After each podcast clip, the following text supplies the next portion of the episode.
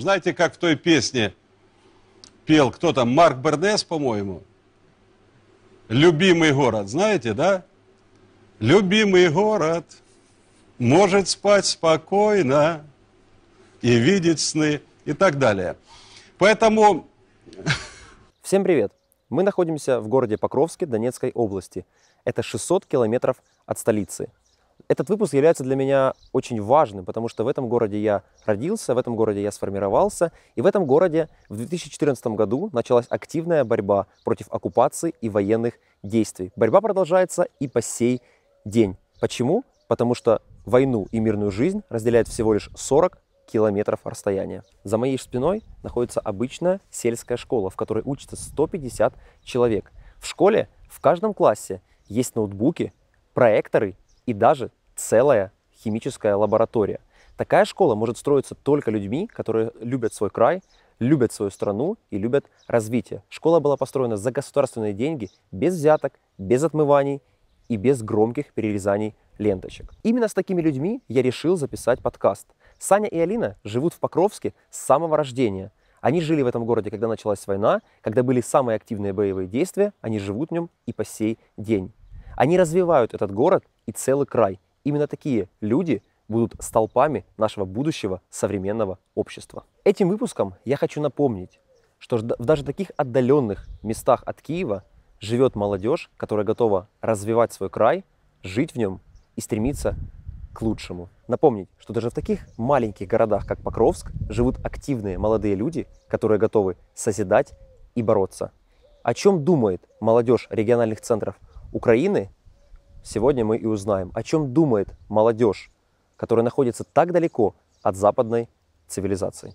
Поехали!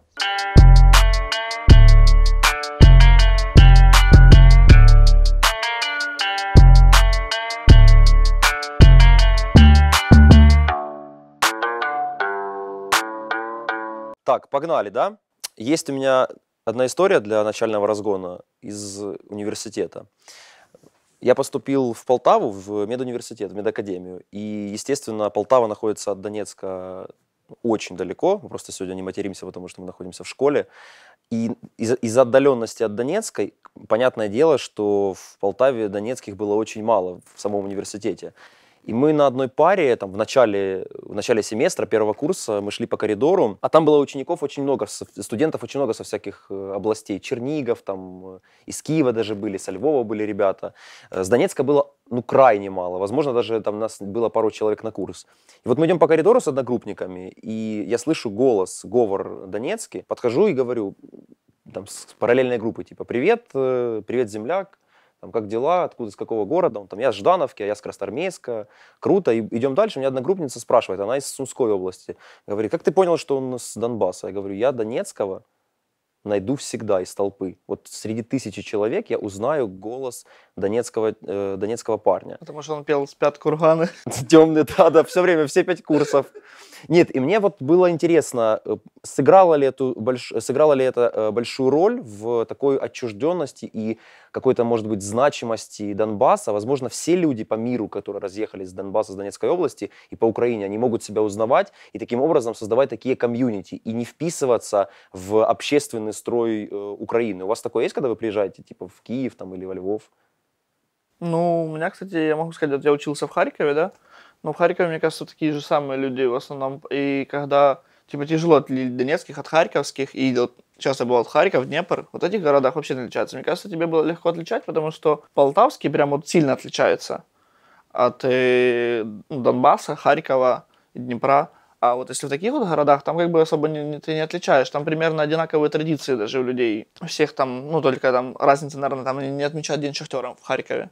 Ну да. Они там отмечают ну, День металлурга, потому что могут быть заводов много. Но расстояние между областями и между городами не такое уж и большое для того, чтобы чувствовать вот такую разницу в, культурном, в культурной принадлежности. А там именно в, на, на протяжении пяти курсов ощущалась моя отличительная вот культурная принадлежность к Донбассу. И понятно, когда начались события там на Майдане, это, это очень ощущалось, что вот я человек с Донецкой области. И этих, эти люди, они выделялись все равно из толпы. Я не знаю, может он, у нас какой-то есть свой культурный код?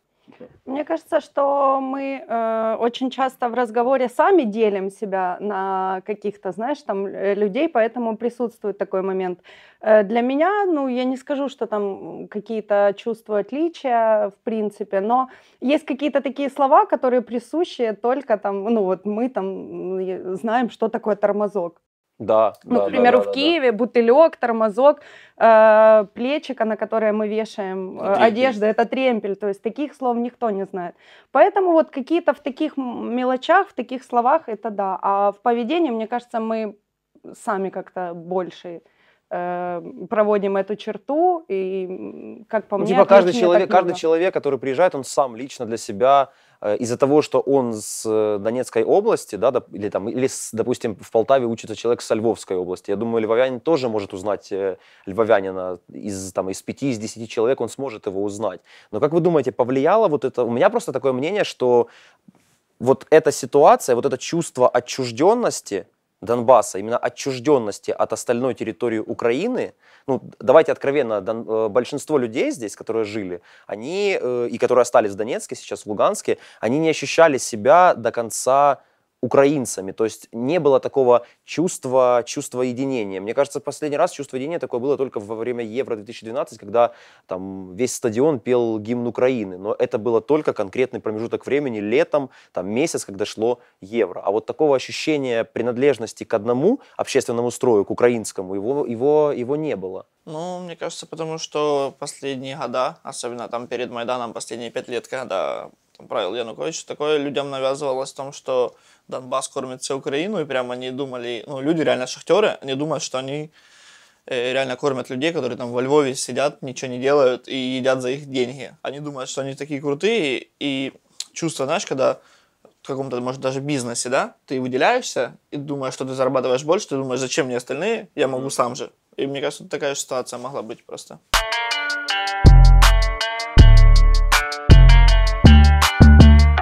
Ты же на украинском языке разговариваешь, когда берешь интервью у кого-то, правильно? Сейчас по закону все должны СМИ э, укра- на украинском языке. Для тебя это сложно было? Вот? Для меня сейчас даже проще. Я иногда в бытовой, ну, на бытовом уровне мне иногда сложно какое-то слово сказать на русском языке, потому что оно у меня автоматически в голове на украинском.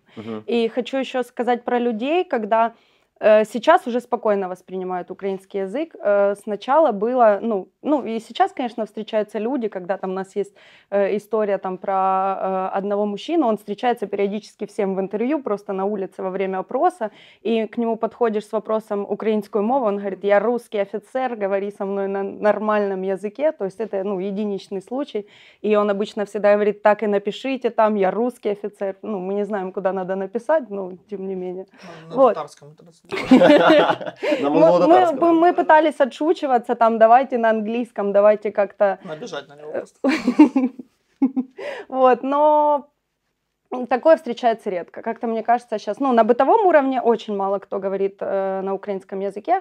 Ну, на работе, когда я сталкиваюсь по работе, мне кажется, сейчас ситуация Ну, то есть лучше с ра- она была раньше, раньше была другой, сейчас ты видишь эволю- эволюционирование этой ситуации. Мне кажется, да, и значительно я прям отслеживаю даже в течение года, мне кажется, это прям Это выросло. принятие, то есть смиренное принятие факта того, что все-таки нас, э, вот это поколение, ну, насильственно, грубо говоря, втискивают, э, это как люди, мне кажется, думают здесь многие, насильственно втискивают вот в эти рамки и в эту украинизацию, или это действительно э, до людей дошло, что мы живем по законам э, Киева, мы живем по законам, э, таким законам, как живет Чернигов, Черкассы, там, Полтава, Харьков и так далее. Мы одна все-таки страна. Или это, или это все-таки смиренное принятие, э, смиренное принятие факта, что, ну, все, значит, они Ну, Мне победили. кажется, они просто привыкают, и потому что слышат там радио, телевизор, там где-то по работе многие встречаются, и они нормально потом просто к этому... Знаешь, если ты много раз это слышишь, ты уже потом проще это воспринимаешь.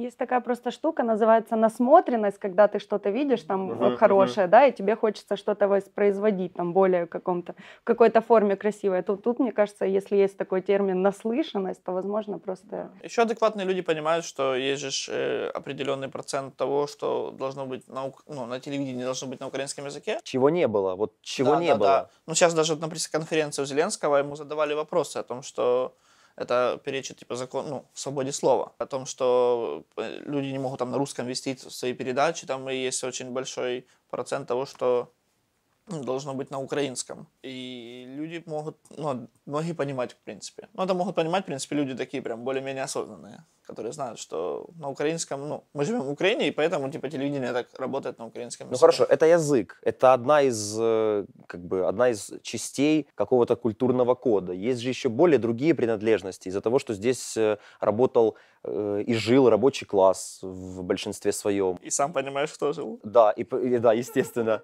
И это продолжается, это продолжается сейчас, хоть шахтам сейчас и приходит большая большая попа, но все равно... Большая каска. Большая каска. Но все равно люди, э, люди считают себя...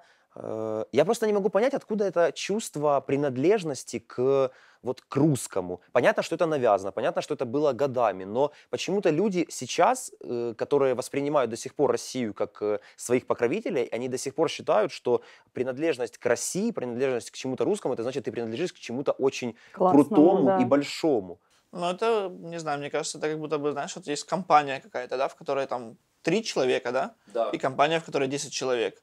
И такой смотришь, там где 10 человек, там больше всего происходит. И такой думаешь, блин, если там на, на вас нападут, вы будете драться, да, то понятно, что компания из 10 человек победит. А люди не понимают, что там чем больше, тем больше проблем внутренних. И когда руководитель компании э, находится на посту уже очень долгое время и не хочет оттуда уходить. Да, зато руководитель компании очень много приносит денег твоим коллегам. Это правда. Это правда, это правда. Парень, парень наколотый конкретно. Есть даже фотка, где у него родинка была 8 лет назад э, на одном месте, потом мы сделали, круг, видимо, сделали круговую подтяжку, и она стала, она стала выше. Но это очень сильно. Да видишь, с ним э, даже родинка встает с колен. Родинка привстает при виде, при виде великого. То есть э, вы думаете, что... Э, ну, у вас такой принадлежности нет, правда? Вот вы, вы, вы, не, вы же не думаете, что принадлежность... Вообще принадлежность к чему-то, вот, вот эта политика принадлежности, она сейчас актуальна для, для молодежи? Потому что в Киеве она все равно, все равно актуальна. Я веган, я э, фитоняшка, я там еще кто-то, у меня израильские корни, я принадлежу к этому обществу, там, я ортодокс. Здесь я Донбасс. Я бы ответил, но мы решили не матюкаться. Я бы сказал, что я не... Понятно, понятно. У вас такого нет? Мне кажется, просто э, так людям проще, вот э, даже в ситуации с тобой в Полтаве тебе проще найти людей изначально, с кем ты можешь общаться, то есть уже принадлежать какой-то, знаешь, группе людей, это если ты выезжаешь. К примеру, если мы там поедем, ну, не знаю, возьмем условную там э, страну... Комсомольск. Например. Зимбабве. Э, ну, в общем, неважно куда, если ты встретишь там кого-то, ты уже будешь на вот каком-то подсознательном уровне знать, что типа вы там с какого-то одного района или одного города, пусть человек будет не самый лучший, но ты все равно будешь с ним общаться, потому что вот это вот почему-то эта принадлежность, она работает. И помимо того, э, помимо самой как бы принадлежности, еще и люди ведут зачастую себя так. Э, я думаю, все слышали фразу «да, нам все равно, мы с Донбасса, там мы там припаркуем машину не так, да нам все равно, мы там на донецких номерах». Потому что Донбасс, дядя. Порожняк не гонит. Вот, ну то есть почему-то эти устои все равно еще живут, что и во многих частях Украины я сталкивалась с таким, что если Донбасс, это обязательно быдло, ну да, какой-то да. вот, ну не самый лучший представитель. Почему-то это стереотипы до сих пор эти живут. Но эти стереотипы, я помню еще, когда я ездил на футбол, и мы ну, в разных города приезжаем, и там обычно вот все, потому что Донбасс это наркоманы, прям, ну, или какие-то уголовники. Ну, я, я понимаю, есть, понимаю, почему так, да, да, да. Потому есть, это, есть историческая факт. подоплека, у этого есть, само собой. Но история же наша не стоит на месте. И если здесь в любой регион Украины во время там, э, социалистического строя завозились с разных частей Э, там, за, когда, когда они завоевывали другие территории, они перевозили, естественно, на необработанные, грубо говоря, земли. А здесь еще такая, ну, очень крутая природная, такой очень крутой природный ресурс, пласт, да, в прямом и переносном смысле, который нужно обрабатывать там сотни лет, и он будет... Рабами. Да, верно. А рабы это для, для власти чаще всего это, это, это уголовники выгодно. и те кто, сидят, те, кто сидят в тюрьмах. Но я никогда не слышал в Полтаве, я ни разу не слышал ни от э, людей из Чернигова, ни людей из Львова, что я черниговчанин. У нас в Чернигове... Потому что вот... тяжело выговорить просто, да? Но из-за этого, из-за этого... Это классно будет слышно, мне кажется, на, на звуке, как ты сейчас сказал. Такая четкая, четкая речь. Мне кажется, вся речь такая моя будет.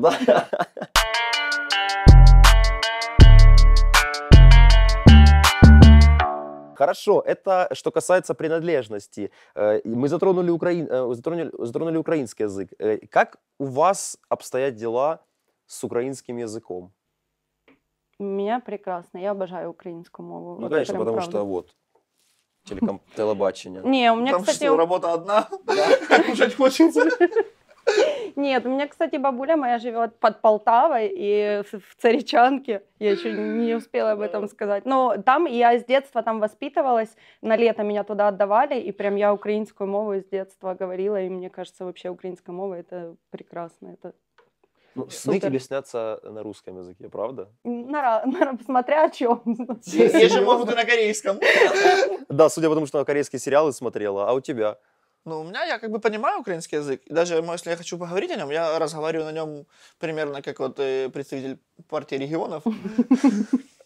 Я понимаю все, разбираюсь, но я думаю на русском языке и в голове перевожу, и это как бы занимает, знаешь, какие-то доли секунды. То есть с украинским языком проблемы нет, потому что у меня э, до сих пор э, ну, я разговариваю на русском языке, и даже когда со мной говорят на украинском, я говорю, я говорю по-русски. Но есть ли в этом в 21 веке, есть ли в этом проблема? Потому что есть одна, о- один вектор из один из векторов страны, это украинизация. Как по мне, достаточно опасное слово, какое, что бы оно под собой не несло, но в нашем таком разно, э, разноплановом обществе, вот в таких странах, мне кажется, гнуть один вектор, то ли дело это русификация, то ли дело это украинизация, это все равно опасно. Мне кажется, Должен быть вектор демократизации. да, это дол- должен какой-то баланс быть, правда? Понятно, что должны быть документация до- на Ты государство. выдумал это слово или? Баланс? Нет, демократизация. Мне кажется, нет. Есть такое слово Мы демократизация. можем посмотреть в каком-нибудь В любом, в словаре. любом книжке, например, вот э, Максим Рыльский, он писал... Знаменитый демократ. Да, да. Хочу посмотреть этот, голубые шинели. Там про демократизацию было очень много написано, очень много. Э, И мне кажется, ну, мы должны соблюдать какой-то некий баланс для того, чтобы не было вот этих вот перекосов в обществе. Но можно ли его соблюдать, если страна Украина, и здесь в априори должен быть украинский язык государственный, радиовещание должно быть на украинском языке, телевидение должно быть на украинском языке. Вот, вот как соблюдать баланс в таких условиях? Возможен ли он? Ну, это тяжело, но проблема обычно получается от людей, которые переходят на крайности. Вот как ты говоришь, что ты разговариваешь с людьми, которые на украинском языке, и разговариваешь, а ты отвечаешь им на русском, Мгм. и адекватный человек нормальный понимает, что тебе так просто удобнее и проще. Ты так, ну, если он тебя не понимает, он может тебя переспросить. Я не понимаю, ты там можешь ему объяснить на украинском. А есть такие люди, фу, фу давай говори на, на державній мові там, или того подобное.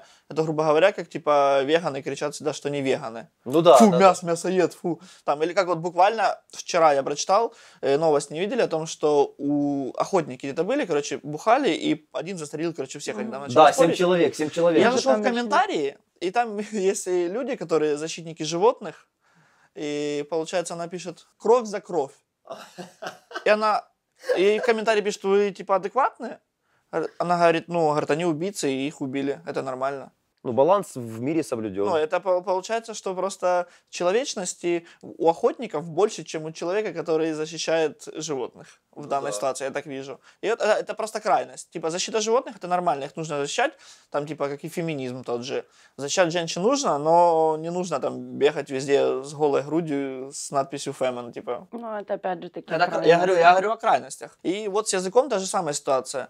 Э, у нас есть много представителей псевдо патріотичних активістів всяких в городі і рядом, і вони всі до- державною мовою тільки розмовляють, а вони там знаємо ми о том. А еще 6 лет назад они танцевали под да, Марджанджа, да, да. Марджанджа, да? Не, не под Мар, они танцевали под Офицеры. этот день победы, Да, да, да, да, порохом пропах, и такое вот все. Ну, у нас же мэр, э, бывший мэр, получается, он разговаривает э, очень часто он разговаривает на русском языке, даже на брифингах. Вот даже на... Я очень часто... Когда он еще был здесь мэром, когда он Даже на стал... дне рождения в библиотеке, наверное. Да, да, да, ну, он праздновал день рождения в Библиотеки. библиотеке, но не в этой. И он разговаривал на русском языке. Ему журналисты спрашивали у него по-украински. Он вначале даже, вот знаешь, есть, мне кажется, государственный служащий может разговаривать на русском языке, если он перед интервью говорит, я сейчас в процессе обучения украинского языка, дайте мне там э, полгода, я буду, я не хочу позориться. Для меня, когда человек, который всю жизнь разговаривал на русском языке, и видно, что он прям, ему удобно так говорить на русском языке, и он начинает коверкать украинский язык, потому что это по закону так положено,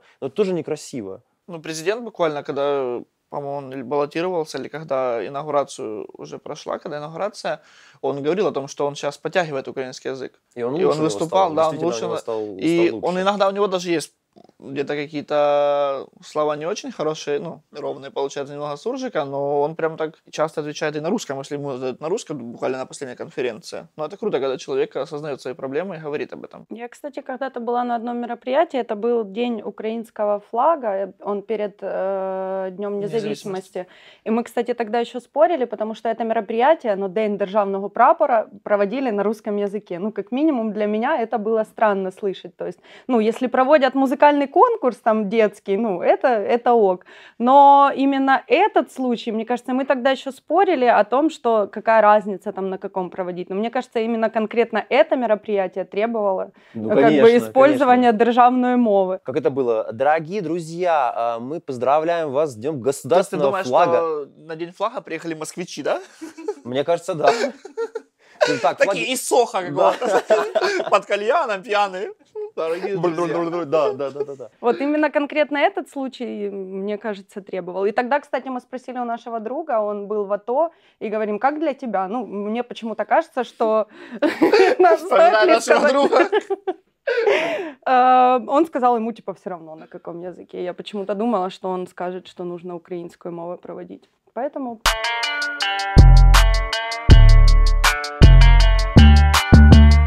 Мне кажется, и то, что всегда навязано насильственно, оно автоматически у тебя отторгается. А если какая-то это будет, э, ну, лагидна украинизация, то мне кажется, как-то с этим можно А где, где грань? Я, например, вот э, я просто недавно разгонял, что нельзя на украинском языке, украинский язык не создан для шуток. Вот мне, когда со мной начинают говорить по- на украинском языке, это сразу значит какую-то тебе сейчас, ну, ты в чем-то виноват, однозначно. Давай, ну, прокинься. Протокол сейчас составим. Да-да-да. Или, ну, ну, шутить на украинском языке для меня как-то, как-то пом- сложно. я вспомнил, что чего я смеялся на украинском языке. Олесь по-деревянски. Это тип еще, наверное, во времена, когда у нас был, была сеть, не было интернета в городе, именно как раз на это, и там было выставляли аудиодорожки, и там рассказы, и они очень смешные. Но я опять же думаю о том, что во многом я мог смеяться не с контекста шутки, а с произно... С произношения языка. Ну, не произношения, вот. а просто как звучит смешно там. Да, слова. да, да. Ну, еще там были маты, а мне было 12 или 13 лет. А это, Запрещенка, лега- а это легализирован- легализированный мат получается. А я, получается, везде, где слышал мат, мне было Ну, кстати, в украинском языке есть очень классные смешные сами слова, там, которые не скажешь, не найдешь э, аналога в русском языке. Там, не знаю, слово посмеховысько. То есть, ну, не знаю, мне кажется, нет оно... на русском языке, Но да? оно не такое Оно смешное, как слово ну, оно- оно, Ты говоришь, посмеховысько. аналогов не найдешь, я думаю... блин, Нет, ну. но все равно, мне кажется, Ну, оно оно имеет. Я какой-то думал, подтекст. оп, и такой... я Сейчас вот- как- А разб- разбышака слово. Разбыша- да, Вот ну, просто. В общем, украинский язык э, это наша все-таки история и принадлежность. Если бы здесь была, ну вот у вас же обучение было тоже на русском языке, я уверен, У школе. меня нет. Я меня пошел да. с первого класса. Первая школа в нашем городе была с первого класса. Я пошел на украинском языке учился. А моя школа последняя, которая отказалась от русского обучения. Ну, мы знаем, почему. тре- Третья школа. Да. И э, если бы обучение было на украинском языке с первого класса, вот такое вот конкретное обучение с, там, с 2000 года, когда мы пошли в школу, я думаю, сейчас бы этих проблем не было, и, возможно, мы бы сейчас записывали подкаст на украинском языке. Но если бы, мне кажется, прям в 91 году должны были сделать так, чтобы все школы должны быть на украинском языке, тогда бы вообще Да, не было да, проблем. именно обязательно. Именно Да, да, да. обязательно. Потому что я, например, в- э, экзамены сдавал э, на русском языке, и многие преподаватели с мной разговаривали на русском языке. То есть я не могу сказать, что только Донецкая область э, вот именно полностью русифицирована. Нет, у нас вся страна, она до какой-то степени русифицирована. Во Львове очень многие говорят на Да, русском да, языке. да. Ну, мне повезло с преподавателем в том плане, что, ну, обязательно в институтах, в техникуме, что везде нужно на украинском языке, это обязательно. Мгм. И у нас преподаватели все говорили, на каком языке, вот приходишь ты первый раз на пару, они говорят, на каком языке вам удобней? У всех группы спрашивают. Они говорят, там, на русском, да? Они говорят, хорошо, я могу вам давать лекции на русском, но экзамены на украинском будут в любом случае. Ну, потому что это там же всякие правила есть министерские, там это все. Просто иногда это было потом сложно, когда ты какие-то термины учишь на русском, Ну да. приходишь. И так же самое, блин, вот математику я помню, в школе учил. Ну, я еще учил до тех моментов, пока там были цифры, а потом пока буквы появились, я перестал ее понимать. И получается, я отучил, и мне там всякие элементарные термины было проще говорить на украинском, потому что в школе было на украинском. Я в техникум пришел, там уже было на русском. И я иногда стоял, тупил просто на каких-то там равно.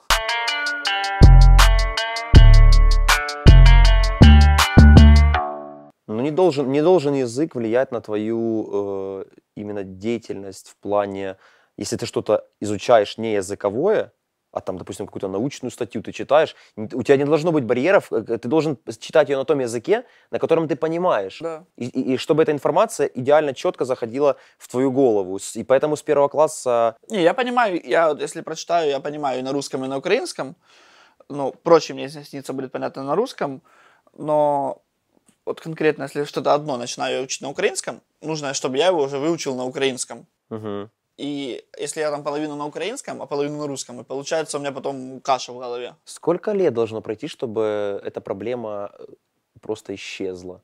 Потому что это, это Ну, когда умрут люди 85-го где-то года рождения, ну, или когда они постареют, мне кажется, Спасибо, что не Просто- 90-го. Я немного Нет, я, а такая я, я могу на этом почему. моменте. Люди, которые застали там октябренков и таких вот всяких вот этих штучек, они будут топить за совок и там прошлые всякие правила прошлой страны. Опять же, ты сказал, опять же, ты сказал совок. Э, вот смотри, в совке чувство, мне почему-то так кажется, не было чувства малой родины, как это, как это есть у нас.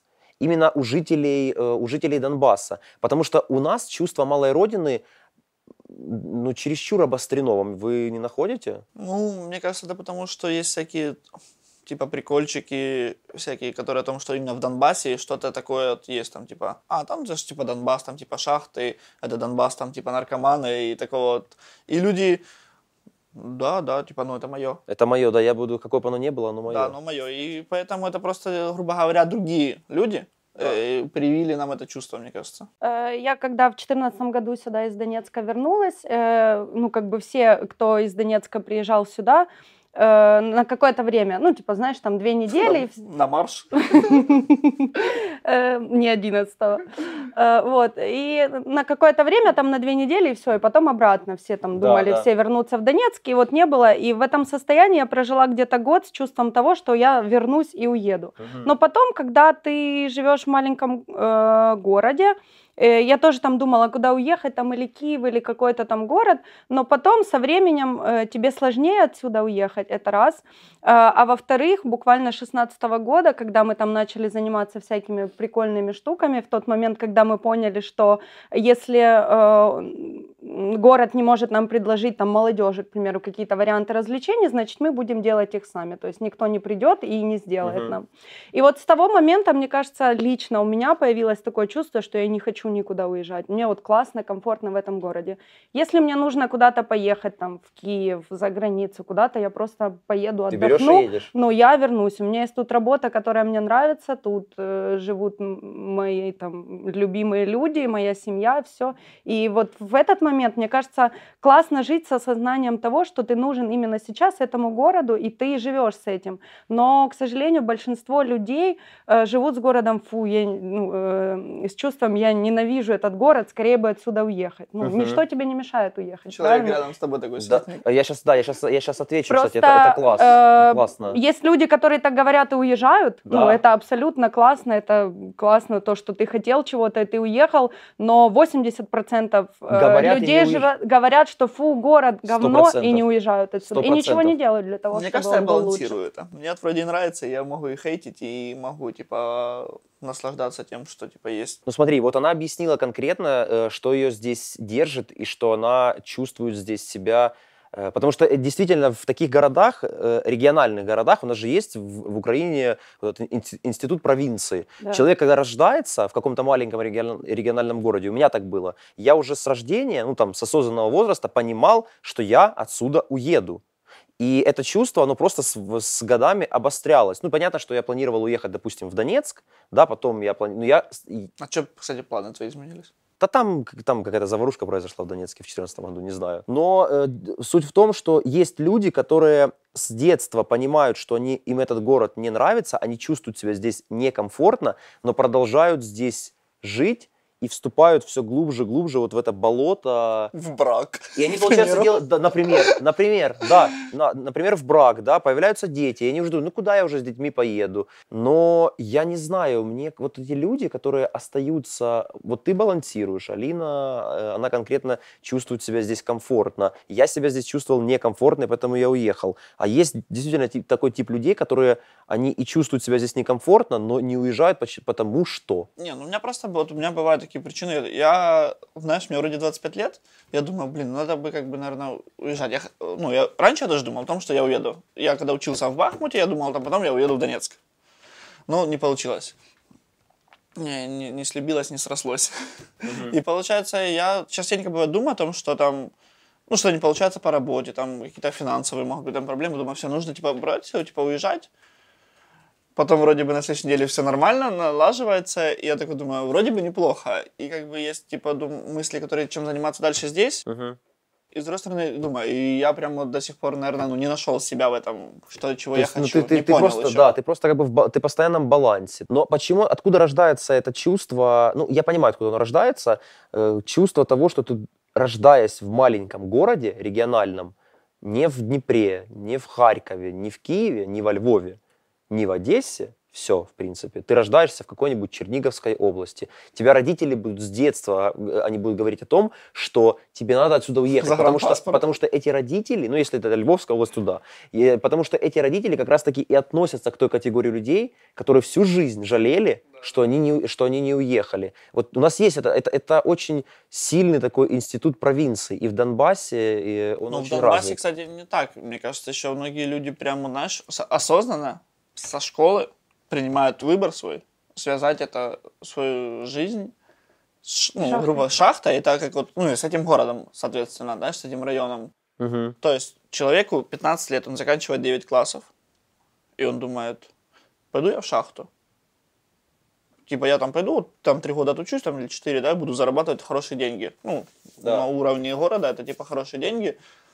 И бывает проблема в том, что, мне кажется, в 15 лет, когда человек принимает решение, как жить ну, свою жизнь взрослую, не каждый может осознавать. Многие вот мои там одноклассники, да, они э, поступили в техникум, в Селидовский горный, вот они поступили, поработали на шахте пару uh-huh, лет. Uh-huh, uh-huh. Некоторые прям были очень жестко угнетенные. Не, не хотел, у меня одноклассник, он не хотел прям ходить на работу.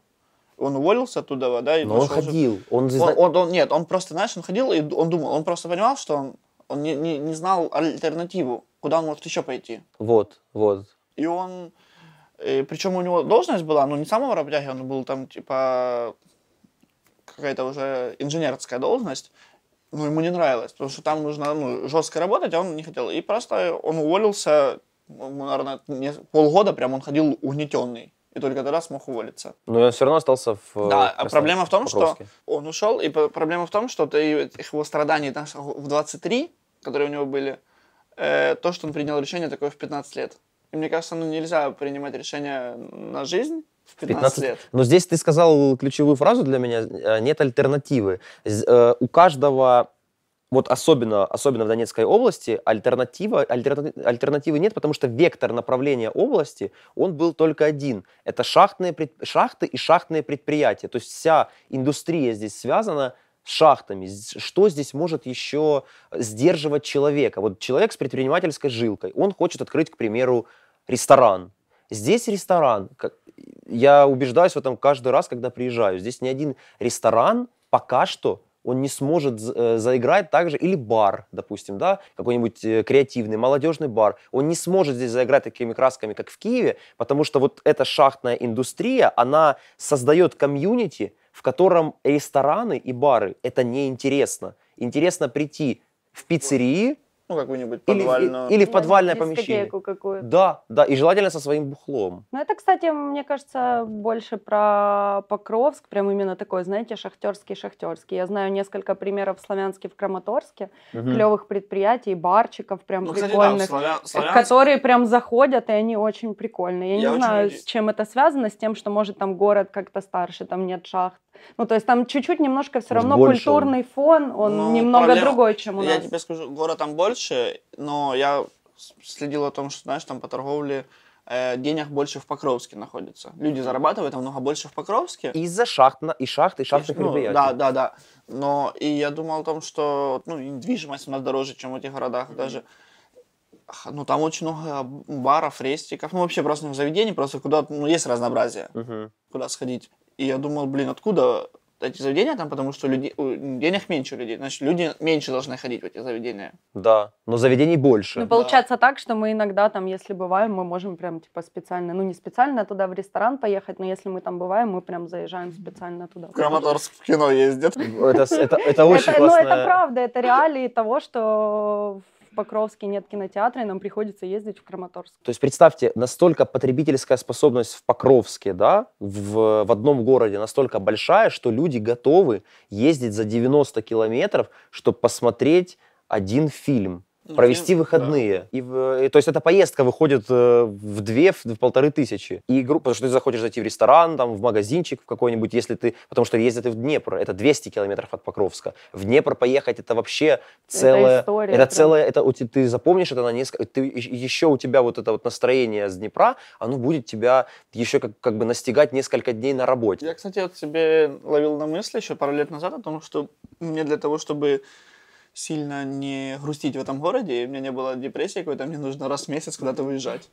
И это очень, очень круто, это когда мы занимались с Ламповой, были, мы ездили на всякие разные тренинги, на всякие разные там движухи, типа плана Б, и это получалось у меня примерно, либо я там ездил на учебу еще отдельно, и у меня каждый месяц я куда-то уезжал, и я, знаешь, такой выезжал, делал глоток воздуха в большом городе, и возвращался обратно. И тебе этого мне- мне хватало на да, месяц? Да, да. Что такое ламповая? Он упомянул ламповую. Вы занимались, э, занимались... э, Это платформа инициатив, да? Мне кажется, максимально лучше может сказать наша директорка. Э, Ламповая – это общественная организация, которая была создана в 2016 году. Как бы это было такое объединение людей абсолютно разных сфер Мгм. деятельности, абсолютно разных.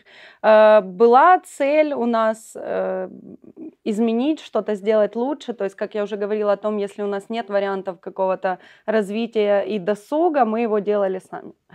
Э, И одним из лучших проектов и масштабных, я считаю, это День музыки в Покровске, который был реализован в 2018 году, 18 августа. Это прям для города, представьте, для города с 70 там, тысяч населения э, было 8 музыкальных локаций, включая ночную, которая была возле ставка с диджеями, то есть играла техно, ну, какие-то такие вещи, скорой. которые... И скорая приезжала, это другие реалии. Вот. Но, к примеру, люди выходили там из экомаркета и попадали на концерт там рэп исполнителей. днём рэп, Ну, там, то есть это то, что было фан. вообще нетипично для Покровска, и этим оно было уникально. И потому что такое есть в Киеве, ты уже не удивишься, если ты выйдешь там Да, из это, это супермаркета, правда. и будут играть уличные музыканты, ты где-то там скажешь, о, классные чуваки, прикольно играют, и ты пойдешь дальше. Если ты увидишь такое в Покровске, это будет во всех сторис Покровска просто у, И как восприняли, и как восприняло население? Не активное, понятно, что активные люди, они приняли это, а как вот большая часть населения? Мой самый любимый коммент про День музыки э, о том, что та, типа, не понравилось. Я думаю, ну, я как-то, ну, думаю, может, правда, мы чего-то не учли, что-то было плохо. Ну, я же говорю, а что именно не понравилось? Тут просто уникальный ответ. Да жарко было. И я понимаю, что, ну, то есть ты Организаторы просто, ну, ты что-то Не, ну делаешь. я вроде здесь все набрал. да, Перуна, Ну да, да, у все. нас был общий чат. Ну да. Вот, и поэтому, ну, а в целом хорошо, классно, и все спрашивали, когда будет следующий, и, к сожалению, там, из-за некоторых событий мы не могли сделать его в 2019 году, Мгм. мы не знаем, будет ли он еще в 2020, но вот в 2018 году это классный был пример того, что люди, если хотят сами, они что-то делают. И после этого, кстати, нам писали музыканты, узнавали, а как вы сделали, а где вы договорились за свет, а как нам сделать такое, то есть какое, какая-то активность пошла, именно в музыкальной этой тусовке. Я знаю, что там ребята проводили еще пару концертов. Они там узнали, как в исполком объявить там о своем концерте, что туда нужно ну, письмо привлечь принести. город, городские... Не, не, не, Хотя бы поставить в известность. То есть, э, они узнали, где подключить свет, что это не нужно за это платить. Ну, то есть какие-то такие вещи, которые впоследствии там они могут теперь делать концерты сами. А Мне городские кажется, это власти помо- как-то помогали э, в организации, когда узнали, потому что это, это резонанс, такого не было. И если э, э, да, к этому должна, мне кажется, как прийти активная молодежь совместно с властью, потому что власть есть инструмент, э, ну, как бы такой организаторский инструмент воздействия на город. Они могут локации помочь поставить, они Да, могут они поставили свою одну локацию. одну локацию поставить, но они как-то помогали? Не, у нас э, в случае, если мы уже говорим о конкретно городе Покровске, как конкретно представителях местного самоуправления, у нас была задача, чтобы они нам не мешали. Это самая главная задача, с которой они почти справились. Вот, э, мы просили о том, чтобы нам... Нам, кстати, помогли очень клево городские службы, там типа горсвета, такого, ну, независимо от, там, скажем, главного человека, который бы просто давал им указания. Вот эти службы нам клево помогли, там генератор привезли на одну нашу локацию, но мы очень просили, у нас в то время проходили дискотеки городские, то есть это очень шумно, это, Да. ну, н- не самая лучшая подборка вообще музыки, которая существует, и они играли очень громко, и мы просили о том, чтобы нам не поставили их на одну из наших локаций, то есть нам бы просто Мгм, перебило мгм, это мгм. звуком.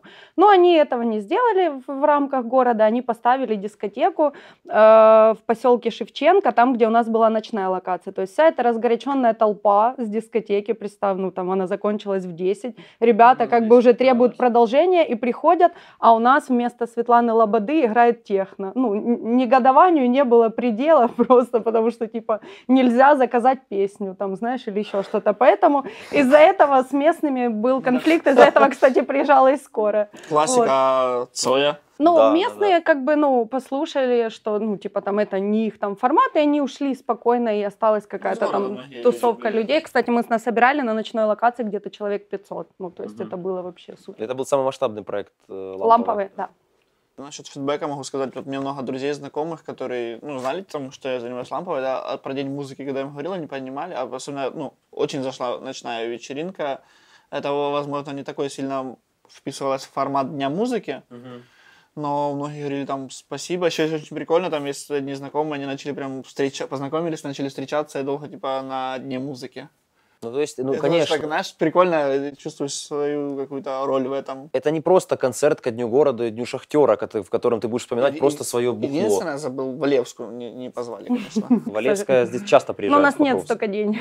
Как у городских властей. Но вы заметьте, вот я почему про власти спросил, вам не кажется, что обязанность нормального, нормальной демократической власти способствовать молодежному развитию э, в, в городе? Но, но что делает а, э, покровская власть? Э, Такой вот у нас сейчас подкаст начался, оппозиционный. Но что делает, что, что делают власти? Нет, это Давай касается... отодвину тебя подальше. Что делает, э, что делают власти в таких... В- Да, в таких случаях. Они, э, это не только касается Покровска, это касается, мне кажется, всех, э, всех региональных центров и областных тоже. Они берут какой-то скреп и возводят этот, ты сейчас поймешь о чем, и возводят Да, Я уже понял. возводят этот скреп в, создают ему такой ореол важности. Вот, например, э, э, да, да, да, да. В городе э, одно время, это очень важно, кстати, одно время жил Леонтович. Четыре года. Четыре года, да, ну, практически жизнь. Он, э, находясь в городе, э, тогда это был станция Гришина, да, это, сейчас поправьте, это я узнал в музее, в музее Леонтовича. Леонтовича, до которого еще нет. Нет, он жил в этом, он жил в этом городе и э, дири- а- аккомпанимировал э, Щедроку.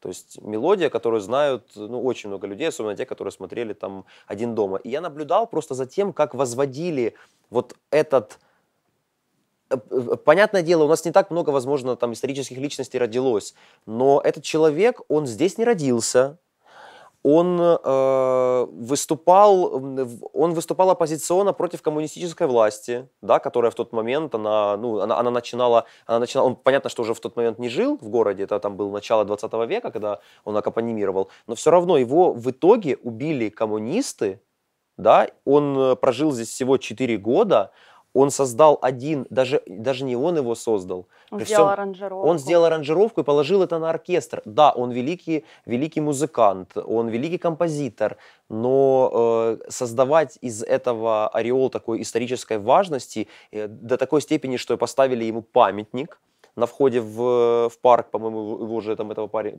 памятника нет, да, со смычком стоял. Нет, там есть, но там палочка периодически. Палочку убрали, измени и, и поставили там э, этот, э, ну, сигарету просто вместо пал- такое, такие у нас, так- такое- такие жители Наоборот, города. палочку обломали, и она стала Да. размером...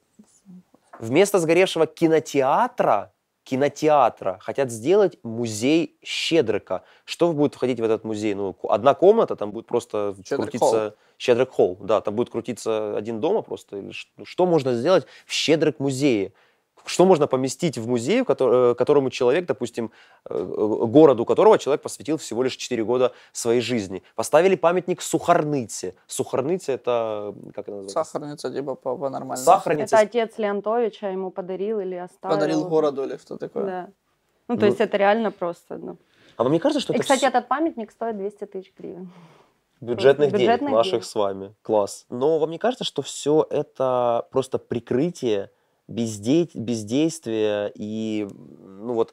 м, Нет, мне кажется, я даже перебью сразу, понимаю Да. твою мысль. Есть такая тема, я помню на каком-то из тренингах, о том, что нужно развивать как-то культурный код своего города, мгм. и нужно брать какую-то тему, ее раскручивать, раскручивать максимально. И мне кажется, люди, которые начали этим заниматься, то они побывали на каком-то подобном тренинге, Перегнули палку. и они просто, придумали. просто, историю. просто, знаешь, есть, ухватились и начали раздувать, раздувать, раскручивать максимально, и типа получилось то, что сейчас мы имеем. Ну, типа, мы все понимаем, что у нас в городе, ну, есть еще другие знаменитые люди, которые тут ря- рядом жили в нашем районе, и те же музыканты. И просто они решили, что они смогут за счет того, что Щедрик популярная максимально, Да, и просто раскрутить. Просто, вот сказать, и Прокофьев, да, он жил в селе Красное. да, это здесь тоже, это здесь, здесь буквально 60 километров отсюда. Ну, это Красноармейский район. Да, да, да. И просто назови хоть одно произведение Прокофьева. Никто не знает. Но это личность... Хотя она- это очень крутая личность Да. музыки. Да, эта личность более знаменитая, чем Леонтович, это правда. И просто для обычных людей это не зайдет. Вот, ну, а Щедрик все в один дома стрели, грубо говоря, и, ну, слышали много где. Вот поэтому... Ну, это же культ личности в какой-то степени, Да, нет? да, да, Да, просто 100%. странно, что не, было бы там, не знаю, сам Хусейн бы проезжал бы, тут они бы, Ну, просто проезжал мимо, его бы сделали, его бы возвели в... ну, пролетал бы мимо двух больших домов. Мы это обязательно, Саша, ставим. Обязательно. Это мы... Я, кстати, еще хотела э, немного сказать о том, что про задачи, естественно, городской власти, о том, что они как бы должны были бы помогать, по идее, да, реализовывать такой типа проект в городе, но, к сожалению, сейчас ситуация такая, это не только в Покровске, я думаю, это во многих городах, что местная власть видит какую-то конкуренцию в том, и им нужно, что это сделали мы. Да, то есть да, да. обязательно, чтобы на баннере было написано «За підтримкой міської ради». Ну, то есть вот это они очень сильно любят. Сколько проектов они украли у Ламповой и открыли их перед выборами, к примеру. У нас была там один... Под именем г- город администрации. Э, не город администрации, а одного конкретного человека, Ага. который приехал перерезать ленточку на открытие, но не сделал для этого ровным счетом ничего. То есть Обычно и... говорят вот так. да, ну, мы же мы в школе. Вот. И поэтому вот этом есть проблема, что все, что классное, должно, получается, только они должны делать. Мгм. Это, мне кажется, очень глупо, если у нас э, цель, ну, не только там сказать, какое я классное, сделать что-то для города, Мгм. ну, то, мне кажется, у нас, если одно направление мы должны действовать совместно, но, к сожалению, если ты не напишешь на листовке за підтримки, ну, велика вероятность, что твое мероприятие вообще не произойдет. Тебе отключат свет. Я, там, я, ещё кстати, думаю вот по-другому немного. Я сам просто не особо хотел бы с ними работать. Э, Я, я немножечко тоже, у меня мысли знаешь, делятся на две категории в этом плане. Я говорю о том, что мне неприятны многие эти люди, которые наши э, во власти, да. Я понимаю, что это люди, которые прям ну, не, не хочется с ними работать, потому что я знаю, что их какие-то прошлые заслуги не очень хорошие. А с другой стороны, я думаю, блин, да насрать, типа, на свое, типа, там, какое-то эго. Типа, пофиг. Я могу, типа, пойти у них что-то попросить и сделать что-то друг- Для города. да. Но я как-то думал об этом на мысли. Но все равно потом перед выборами следующими на листовках будет написано, что они сделали за предыдущую каденцию. Это очень крутой балл для даже с тем же Леонтовичем, если брать в пример наш город, да, э, с тем же Леонтовичем это очень крутой балл будет для людей, которые стоят выше них и которые гнут линию, вот опять же, украинизация, вот э, свои герои должны быть, не советские, свои герои должны быть, э, и Леонтович один из них, э, давайте мы его будем возводить, э, из него делать культ личности, но, но по итогу это просто тот же культ личности одного человека, которым пользуется другой человек, чтобы оставаться у власти. Все, что было раньше. Сталин культ личности, он возводил в культ личности Ленина. То есть это, это все, все те же самые инструменты. Я, Методичка я, кстати, одна и же, я предлагаю. Покровску объявить войну одному селу из Винницы. Потому что они сказали, что Щедрик творился у них. Вот тоже, и, и- и видишь, и в этом, и в этом, пока, э, в этом показано э, то, что мы не отличаемся от э, Винницкого села. То есть они, какая разница? Это же произошло в Украине, да? Вот, вот это то, что мы говорили, чувство малой родины. Нам важно, чтобы это было, такие большие вещи творились у нас. Это только на этой земле может такое случиться, не в Виннице. Хотя это э, одна, грубо говоря, вс- ну, это, это одна страна. Какая, какая разница? Был момент, вы, я не знаю, посмотрели сериал «Есенин»? Да. Там был момент, когда Троцкий разговаривал с э, одним из э, коммунистов, таких, ну, именно э, террористически настроенных, там, Яков Блюмкин, и он спрашивает у него, говорит, Яков, что для тебя Родина? Они обсуждали Есенина, хотели там, э, чтобы он работал на, на них и так далее. И он спрашивал, что для тебя Родина, Яков? Он говорит, ну, где ты родился? Он говорит, ну, я родился в Одессе, Одесса, Одесса моя Родина. Говорит, видишь, в этом и отличие между тобой и такими людьми, как Есенин. Для тебя э, Родина – это Одесса, а для таких, как Есенин, Родина – это вся страна. И они не делят, как не, я родился не в Покровске, я родился в Украине. И я буду искать по всему миру не покровчанина, я буду искать украинца. И вот, наверное, когда мы к этому дойдем, мы абсолютно, нам абсолютно плевать будет на культурный код этого региона, потому что у нас у всех будет один общий культурный код. Ну, наверное, так. И не будет, нам не надо будет возводить в культ личности Леонтовича. Мы будем знать и так, это произошло в Украине, во Львове, в Полтаве, неважно. Галушка – это достижение не Полтавы, это достижение Украины. Ну, да, да, смотри, я тебе объясню еще, почему так. Э, вот Леонтовича в Покровске возводят, потому что есть, знаешь, какой-то как бы штука, как э, какое-то соревнование между городами, какие города круче. И вот им нужно, понял, показывать, типа, ну, хвастаться тем, что вот, а у нас это, а у нас то. И таких вот городов много. И власти многие пытаются на этом просто выделяться, быть чуть-чуть лучше, чем другие. И когда ты говоришь таких, сейчас сказать украинцев, это типа нормально, ну, за границей это типа нормально. Ты, если ты приезжаешь, когда ты э, ищешь украинцев, ты считаешь, что вы типа одинаковые украинцы. Да, А Ага. если ты, Ну, когда ты был в Полтаве, может ты понимаешь, быть. Да, в да. пределах страны, э, то есть вы там все были украинцы, но ты тех, которые ближе к тебе был, э, выделял и услышал их. Поэтому... Но я же говорю, не было такого, что э, студенты из Винницкой или Николаевской области узнавали студента из Винницкой и Николаевской. Для них были все одинаковые. А для э, меня, как выходца с Донбасса, для меня было, я не, я не могу объяснить, с чем это связано, но для меня было важно встретить, я, я чувствовал вот эту родственную душу. И я не считаю это нормальным. Я не считаю нормальным чувствовать, что Донба- э, человек с Донбасса для меня родственная душа. Значит, я делю. Значит, человек с Николаева, да, он украинец, но он не с Донбасса. Вот в таком плане. Ну, я не согласен. Мне кажется, все равно в каждой области есть какие-то свои отличия. Просто есть такие области, которые выделяются чуть-чуть больше, сильнее, такие как вот, к примеру, Донецкая, Львовская, Одесская. То есть там, где там просто по говору люди понимают друг друга. Ну, ты одесситов встретишь, ты поймешь тоже. Ну, к- как ты, да, ты думаешь, что все одесситы разговаривают? Ну, я думаю, они ходят в этих шляпах. Ну, ортодоксальные одесситы такие, да? Не, ну, я тебе говорю то, что э, они друг друга поймут. Ты, ты ж просто, ты можешь понять только э, человека с Донбасса, Да. потому что ты из Донбасса. Человек из Винницы видит своего винничанина, потому что он тоже из Винницы. Ты просто не замечаешь их, они просто не так об этом говорят. У нас немножечко больше об этом просто говорят. Саш, ну, та ситуация, которая произош- произошла в 2014 году, она произошла только, э, только на Донбассе. Она не произошла ни в Виннице, ни в Одессе, ни в Николаеве. Она произошла конкретно на Донбассе. И вот мой основной э, вопрос был э, в том, не кажется ли вам, что это стало одной из причин чувство, вот э, это, это нехорошо для любой области, потому что если это будет э, происходить в любой области, этим могут воспользоваться такие, как, э, такие хорошие соседи, как э, наши восточные соседи. Они могут этим спокойно воспользоваться, потому что видят эту слабинку и видят вот это чувство отчужденности. А тут еще и на русском языке разговаривают. Ну, мне кажется, главным и стало тогда, ну, одной из, э, как бы, мессенджей, которые были, это что запретят русский язык. Все так боялись. Вот. Ну, никто не собирался этого делать, но это классно сыграло э, на чувствах людей. Я буду говорить на русском. Пожалуйста, говорите на каком хотите языке. Я как человек, который посмотрел интервью Гордона с Гиркиным зачем-то. Этот единственный человек. Нет, судя по комментариям Гордона, не единственный далеко. Три часа просто смотрел это, и о том, что Гиркин говорит, вот, ну, у меня было так, вот он говорит, реально, я не понимаю, как человек, который уже, типа, побыл там и уехал, да, я приезжал в Киев, и со мной не хотели э, разговаривать на русском языке таксист. А ему Гордон говорит, в Может, Киеве... потому что ты Гиркин? Нет, до, до войны, типа. Говорит, э, в Киеве сколько там, 75% русскоговорящих людей, или сколько, я не помню точно, сколько он цифр сказал, ну, больше намного, чем украинскоговорящих. И он говорит, да нет. Знаешь, что, типа, аргумент? Да нет, не так это. Да, да, да, да. да. Да нет, вот я тебе говорю. Прикольно было бы, если бы он пос- посредине войны, в разгар войны, приехал бы в Киев, сел бы в такси, сказал, а где у вас тут места красивые, хорошие, хочу посмотреть, походить, походить по городу. И тот бы начал ему говорить, типа, ну, на, на украинском языке, ну, что, что, что вам не нравится? У меня есть свои права. Ну да, ну разбомбил я. Министр я вообще-то. Да, главный, я главный человек.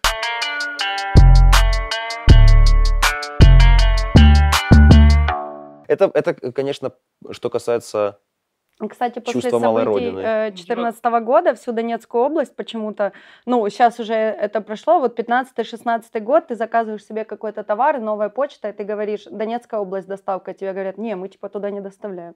Я говорю, территория подконтрольна Украине, чуваки, все нормально, ну, типа, Ну, можно. я ж, э, Но все равно и до конечно. сих пор иногда В такое процентном есть. соотношении, типа, Донецкой области больше захвачено или свободно? Я, кстати, не знаю. Я знаю, этого. что Луганская осталась очень мало именно, которая Да, да, Луганск контролирует. почти все. э, Да, там только, ну, из больших а, Северодонецк и Лисичанск. Мне кажется, Донец- подожди, в Донецкой области, но кроме Дон- Донецка и близлежащих городов, что еще захвачено? Шахтерск, Снежное, Горловка. Горловка. Авдеевка, ну, Авдеевка наша. Авдеевка, Авдеевка под Украиной, да. Да.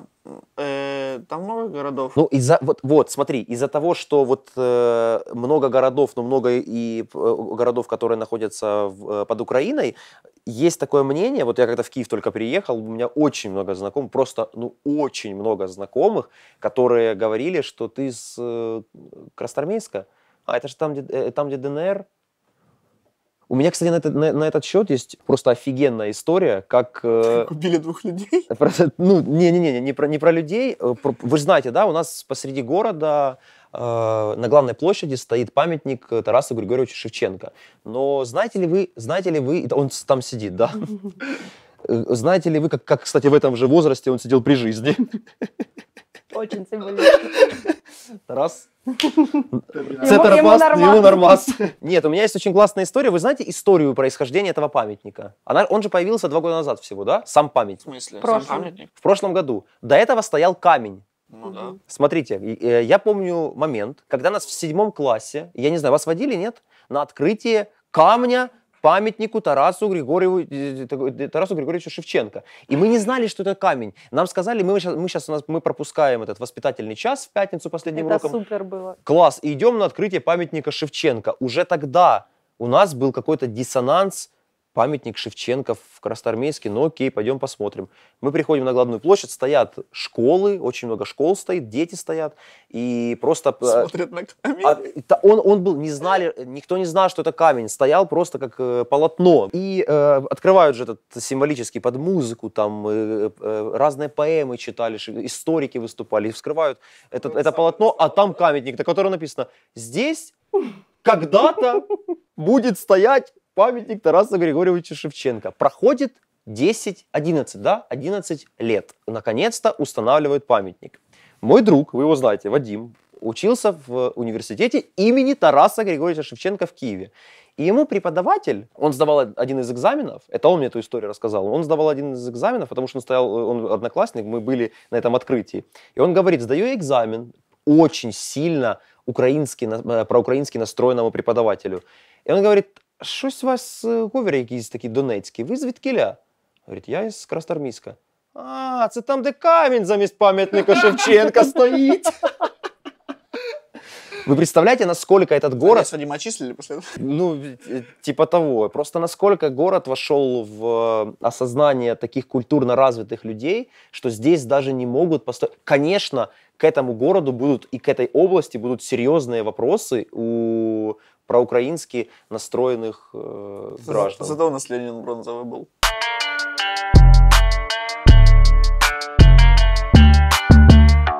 Несколько дней назад я общался с, со своим знакомым здесь, в Покровске, и он мне рассказал такую вещь, что у него в последнее время, последний год развивается особый вид социопатии. Есть два вида социопатии, как на мой взгляд. Ну, понятно, что со- социопатия это серьезное заболевание. Мы просто таким дворовым языком называем какую-то какую чувство социальной отчужденности личную, да. И вот он говорит, у меня появился, появился, появилась социопатия, я, я ему говорю, странно, с чем это связано, потому что ты живешь в небольшом городе. У меня социопатия в Киеве появляется после дня города Киев, когда на почтовую площадь съезжается вся Украина, и тебе, и тебе реально становится тяжело дышать. И после этого у меня, мне тяжело находиться в, таких городах, как Киев, потому что очень много людей. Я понимаю такую социопатию, но он объясняет мне, нет, у меня другая социопатия. Я э, не, не могу уже видеть людей одних и тех же. То есть вы представляете, насколько изменяется вот э, в таких городах, и это, это не только, опять же, касается Покровска. У вас такое есть? Меня- Спасибо. Мы сюда не сильно хотели приходить. Бля, я, за- я завтыкал на Тарас. После того, что ты про него говорил, и после этой истории, Тарас манит. Этот, ну, я хотел сказать о том, чтобы Алинка говори.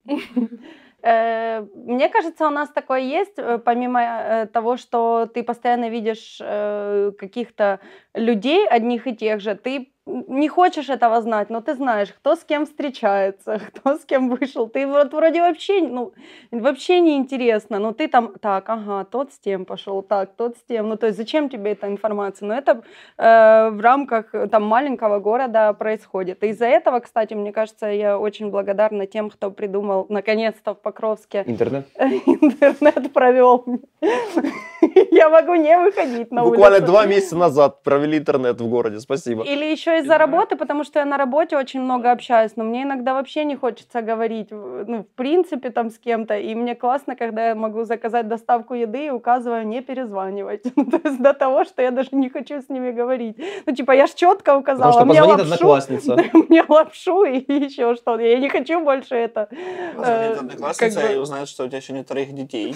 И сделать так. И брошенного мужа. Вот тоже скрепы, да? Ты должен в определенное... У меня мама меня родила в 20 лет. Ну, мне кажется, для 21 века, если бы сейчас такое случилось, ну, все, большинство людей думали, а, залетело, понятно, кто в 20 лет рожает. Прикинь бы, ты сейчас сына уже в школу отвел. Да. Причем сам бы его родил. Ну, без жены. А зачем она тебе нужна? Вот именно. Вот, вот такие чувства социопатии, они порождают, э, как мне кажется, вот эти вот маленькие комьюнити, в которых... Вот, например, в Покровске я замечаю до сих пор, город, э, как по мне, застрял в 90-х годах. И это, это отображается... э, Понятно, что сейчас происходят изменения. Это они очень медленно происходят. Но сейчас в Покровске я вижу, что кумиры молодежи – это Данила Багров и Саша Белый. Ну, вот это нормально, вы думаете? Причем, не знаю, мне кажется, такие кумиры у половины моих одноклассников, наверное, с первых классов. Да, я еще фотографировался с э, Сашей Белой, когда ну, ну, мне его фотошопили а, сзади. а- а я фоткался только с Кличком, так стоял, значит, там была я и моя крыша. И я в таком, знаешь, тупо, само- самом разноцветном свитере в мире, который можно быть ра- разных цветов, а они стоят типа в шортах, просто, понял, боксерских и в перчатках, и да на фоне каких-то пальм и моря. Каждый охотник, И я в свитере. каждый охотник знает, где сидит Саша, да, в своем разноцветном свитере. Закон физики. Да, да. Ну, блин, это с бригадой. Было бы интересно, кстати, здесь посадить еще третьего человека, который вот настроен вот именно и послушать его аргументацию, почему, по- почему так. Потому что для меня бригада и брат это наоборот показатель того, как не надо жить и как из какого общества надо пытаться вырваться. Здесь большая часть молодежи, я уверен, те, которые, конечно, не уехали, они живут вот принципами, они, они пытаются, и заведения открываются такого формата, как в бригаде, чтобы выпить, потанцевать, на теплоходе музыка играла, э, и подраться иногда, и потом, надо сказать, Зачастую. За, ну, за этим туда и идут. у тебя вот, э, ты, ты, работаешь, ты работаешь на канале, у тебя там много, понятное дело, э, молодых людей. У них есть вот этот вектор герой, герой Саша Белый, типа такого формата? Или, или, или на телевидении такие не приходят работать? Но мне кажется, ну, у нас вообще такого нету. Это не из-за того, что двое из них меня сейчас снимают, и кто-то может снять некрасиво, меня, знаешь, там как-то пересветить мне лицо на этом моменте. Но мне кажется, у нас реально такой коллектив, у нас наоборот, э, ребята там интересуются компами, ну, какими-то такими штуками, которые, ну, скажем так, противоположно разные от вот этой всякой э, бандитской романтики. И сейчас Поэтому- оператор на, на, заднем, на заднем плане. Я такой, какой я есть. И чем раньше ты это поймешь, тем будет лучше для нас обоих. Все, оператора на заднем фоне. Би-би. Или с бумера, еще знаменитая, у многих стоит до сих пор на звонке мелодия. А Я только что про какую говорил? Про бригаду. Э, Это показатель того, что, Саш, что у тебя Ты не нет, у тебя, да, у тебя медведь наступил на ухо. Это показатель того, что я живу в городе, в котором творился Щедрик.